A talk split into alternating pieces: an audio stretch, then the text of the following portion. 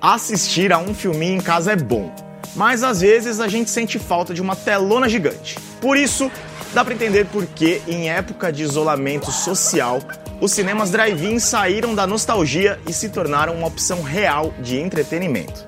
Olá, eu sou o César Soto e este Semana Pop se inspirou nos espaços que estão sendo montados pelo país e pelo mundo para lembrar de algumas cenas clássicas de drive-ins no cinema. Então pega aí a sua pipoca com manteiga, reclina o banco da caranga e vamos nessa. Uma das cenas em drive-in mais conhecidas acontece em Grease, nos tempos da brilhantina, com os personagens de John Travolta e Olivia Newton-John. Pra quem não se lembra, o musical de mil novecentos e setenta e oito conta a história de amor adolescente entre Sandy, a clássica boa garota, e o malandro Danny. Depois de uma briga, ele tenta fazer as pazes com ela enquanto assistem ao filme A Bolha Assassina, mas faz tudo errado. Primeiro, ele acerta sem querer enquanto tenta tirar um anel do dedo, mas é perdoado ao presenteá-la com a joia.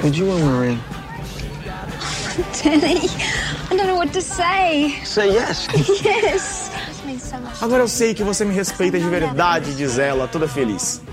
Infelizmente, a alegria dura pouco, já que o tonto tenta agarrá-la logo em seguida e a jovem vai embora, batendo a porta do carro em Danny. Sozinho e dolorido, ele então canta Sandy e se lamenta por ter sido abandonado no drive-in. E parece que esses locais são os favoritos para os chamados greasers agirem como verdadeiros babacas. Em Vidas Sem Rumo, o diretor Francis Ford Coppola reuniu um elenco com nomes como Patrick Swayze, Tom Cruise, Ralph Macchio e Matt Dillon em uma história sobre o confronto entre dois grupos.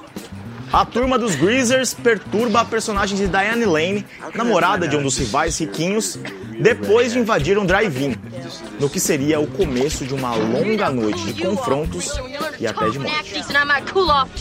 No filme de mil novecentos e noventa e seis, Twister, um casal à beira do divórcio se arrisca caçando tornados para desenvolver um sistema de alerta de tempestades.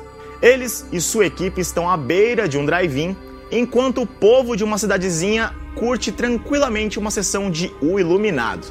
É no meio desta calmaria que o primeiro dos grandes tornados se forma, bem na famosa cena em que Jack Nicholson dá suas machadadas na porta do banheiro.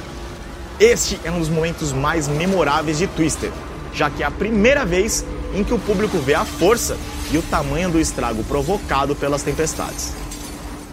E se drive-ins são a junção de carros e de cinema, faz sentido que apareçam no filme Christine, O Carro Assassino. Dirigido pelo mestre do terror John Carpenter, a adaptação de mil novecentos e oitenta e três do livro de Stephen King conta a história, como o próprio nome deixa bem claro, de um carro assassino. Ou, para ser mais preciso, possuído por algum espírito maligno. Isso fica claro quando seu dono, o jovem Arnie, está com a namorada assistindo a um filme e o carro tranca suas portas enquanto ela engasga com um sanduíche. Curiosamente, a sessão era do filme Até que Enfim é Sexta-feira, no qual o carro de um dos personagens é danificado diversas vezes ao longo da história. Mas nem só de greasers ou de mortes vivem os drive-ins. Em O Segredo de Brokeback Mountain, o momento é rápido, mas cheio de significado.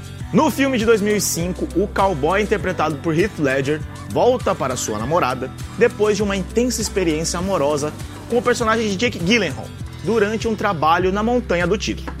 O protagonista vai assistir a uma sessão do filme Hud com ela, que está feliz esperando um filho. A cena mostra uma suposta normalidade entre o casal, mesmo que ele esteja claramente pensando no que viveu. O momento também tem uma brincadeira por trás das cenas, já que Hud é baseado em um livro escrito por Larry McMurtry, ganhador do Oscar pelo roteiro de Brokeback Mountain. E já que estamos falando de momentos bonitos e passageiros, Brilho Eterno de uma Mente Sem Lembranças é repleto deles. No romance de dois mil e quatro, um homem interpretado por Jim Carrey passa por um procedimento que apaga suas memórias da ex-namorada, vivida por Kate Winslet. Em uma delas, o casal está do lado de fora de um drive-in, brincando de dublar o filme exibido na telona quando ela começa a desaparecer, dando início aí a uma tentativa desesperada do protagonista para salvar as lembranças em algum canto escondido de seu inconsciente. E para não falar que os drive-ins desapareceram dos filmes na última década, aqui vai uma cena um pouquinho mais recente. No último filme de Quentin Tarantino, Era Uma Vez em Hollywood, o dublê interpretado por Brad Pitt mora nos fundos do famoso drive-in de Van Nuys, em Los Angeles. Ainda no começo da história, ele volta para seu trailer enquanto rola uma sessão, e o público fica conhecendo sua pitbull Brandy, a heroína secreta do filme. Como o drive-in na vida real foi fechado em mil novecentos e noventa e oito, a cena foi gravada no drive-in da Paramount. Dá até uma vontade de ver um filme na telona de um desses, né? Infelizmente eu não tenho carro, mas fica aí a ideia. E vocês? Quais filmes acham que poderiam ser exibidos num drive-in? Deixem as suas sugestões nos comentários. E se você tá me ouvindo em podcast, não esquece de assinar aí para não perder nenhum Semana Pop. Até a próxima!